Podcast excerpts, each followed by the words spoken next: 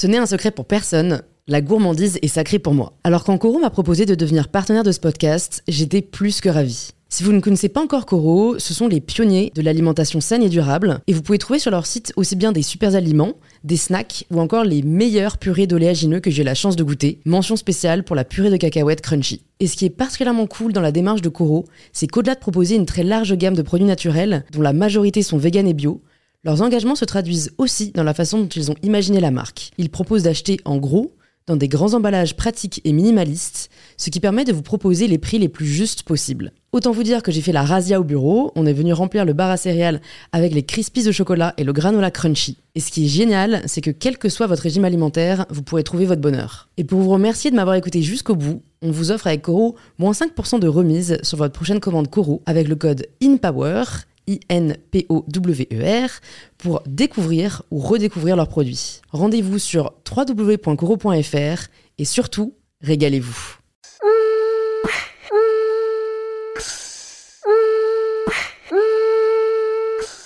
Bonjour à tous et bienvenue sur In Power, le podcast qui vous aide à prendre le pouvoir. Vous vous demandez peut-être quel est cet épisode de 3 minutes? Eh bien, ce sont des petites bandes annonces que je vais commencer à mettre en place la veille de la sortie des épisodes afin de vous permettre d'en savoir plus sur les invités que je reçois et de vous permettre de savoir ou non si l'épisode est susceptible de vous intéresser. Je sais que quand on ne connaît pas l'invité, on a tendance parfois à ne pas écouter et on passe souvent à côté de conversations vraiment enrichissantes. Donc maintenant, vous pourrez vérifier ça par vous-même. Je vous invite donc à écouter un extrait de ma conversation avec Raphaël Glucksmann, député européen et essayiste, sur sa conception de la Ve République et pourquoi il est temps de la réinventer. Je pense qu'il y a deux problèmes perso j'identifie dans, dans ce qu'on ce a dit. C'est déjà peut-être l'idéalisation de la position de, de président, c'est mmh. qu'en fait j'ai l'impression qu'on a une foi un peu en l'homme providentiel qui va tout changer. Au final, mmh. est-ce qu'un seul homme peut tout changer? Je voilà, j'en suis pas sûre. Et en plus, je trouve qu'il y a ce côté aussi euh, où en fait on va euh, vraiment voilà placer énormément d'espoir en une personne et après, au contraire, euh, voir que ce qu'elle fait de mal et, et après l'oublier. Donc moi-même, je remets en question même le fait est-ce que c'est vraiment le président qui peut tout changer, au final, il a que 5 ans et après, il tombe dans l'oubli. Donc, je me demande si aujourd'hui, il n'y a pas d'autres positions qui font qu'on peut avoir plus de pouvoir. Et je pense qu'il y a aussi un problème de transparence dans les actions qui sont menées par les présidents, parce que les médias ne font que reprendre ce qui ne va pas parce que ça fait plus vendre. Mais je pense que tout président, depuis 50 ans, euh, qu'ils étaient de droite ou de gauche, ont quand même fait des choses bien, ont quand même fait des actions, sauf que on ne le sait pas, parce que ça ne passe pas. Et c'est là où je trouve qu'ils devraient utiliser les réseaux sociaux pour faire des petits recaps journaliers. Voilà ce qu'on a décidé aujourd'hui à l'Assemblée, voilà ce qui est en discussion, et, où il y aurait, du coup, on renouerait avec la démocratie, les gens pourraient s'exprimer, être d'accord ou pas, mais en tout cas, on saurait ce qu'ils font. Moi, j'ai une grande frustration tu vois, de ne pas savoir ce qui se décide. Euh, et en effet, euh, dans l'année, qu'est-ce qu'a fait Macron? Bah, On ne sait pas, en fait. On voit, on voit que ce que les médias veulent bien nous dire. Non, mais alors, je, suis d'accord avec toi sur l'homme providentiel, je crois. En fait, c'est nos institutions, notre mentalité, tout ça, tout ça a été forgé euh, dans le rapport à un homme qui s'appelait Général de Gaulle et qui, effectivement, a assumé une, un statut d'homme providentiel deux fois dans l'histoire de notre pays. Mm. Et, qui, lui, passe par sa dimension historique, ça, méritait ça. Enfin, il ne s'agit pas de nier le fait que c'était un homme providentiel, même s'il y avait plein de problèmes dans la France de De Gaulle, mais il y, avait un côté comme ça, homme providentiel. Et depuis, en fait, donc on a taillé un habit pour lui, qu'on a appelé Constitution, et depuis, on a toujours l'impression que le, mec qui occupe le poste, euh, ça va pas il n'est pas à la hauteur. Ouais, il n'est pas à la hauteur. Qu'il rentre pas dans le costume. Il sait pas endosser le costume. C'est là que le truc, tout le monde dit, il n'arrive pas à endosser le costume, il n'arrive pas Peut-être qu'il y a un Enfin, il y a un problème, bien sûr, de des hommes successifs qui ont pris le pouvoir. Il y a peut-être un problème de costume aussi. Ouais. Et, euh, et, moi, j'aime bien. Euh, je suis un fan de Game of Thrones. Hein, Euh, et à la fin, le dragon, quand euh, euh, ce Jon Snow il, il, tue Daenerys, à la fin. No spoil. Ouais. Ah merde, pardon. c'est pas grave. Mais a priori, c'est bon. C'est, ouais, c'est bon. Vous, vous êtes vraiment, vous êtes à la bourre. Hein, c'est de votre faute.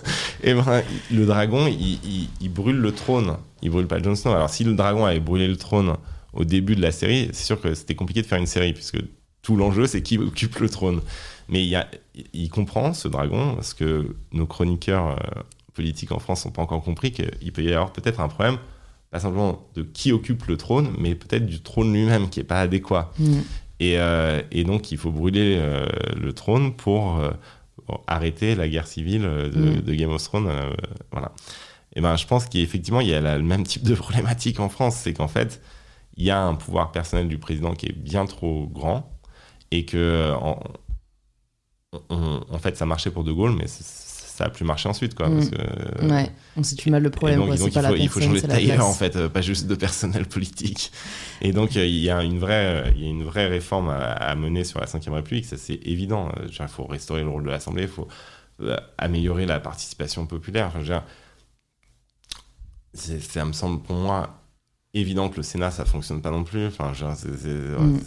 donc il faut un Sénat citoyen, il faut euh, euh, faire en sorte que l'Assemblée soit retrouve ses prérogatives face au président, que le président il préside, mais que c'est pas lui qui, qui est finalement en charge de l'ensemble de- des chantiers de la France, parce que sinon, en fait, on n'y arrive pas. Et, Mhm. et le problème de Macron, c'est qu'il aurait pu réformer ça, mais qu'en fait, il s'est dit, non, le problème c'était Sarkozy, Hollande et Chirac, mais c'était c'était pas le système lui-même. Et donc, je vais faire mieux qu'eux. Mhm. Et euh, parce qu'ils se pensaient meilleurs. Mm. Et euh, en fait, ils se pensaient tous meilleurs que le prédécesseur à chaque fois. Et à chaque fois, ils se plantent. Donc, il y a quand même un problème systémique. Tu as Ouais. totalement raison. Sur la, la transparence, ouais, je suis d'accord. Je suis d'accord. Après, euh, quand même, moi, ce qui me sidère, c'est que quand ils sont invités dans les médias, ils sont quand même invités dans les médias, on leur demande, mais c'est quoi le gros truc que vous citez en exemple Ben, ils... Ils cherchent. Ils cherchent, quoi. Donc, euh, il y a un problème de transparence et de communication, évidemment. Et il y a un problème aussi, à mon avis, de politique. Génial. Bon, je rappelle, je pourrais continuer longtemps, mais le Parlement t'attend. J'ai quelques petites dernières questions pour toi. Ne vous inquiétez pas, la suite sera disponible dès demain matin, le 1er juin à 7h, sur toutes les plateformes de podcast et sur la chaîne YouTube du podcast InPower. Pensez à vous abonner si ce n'est pas encore fait, et je vous dis à très vite pour un tout nouvel épisode d'InPower.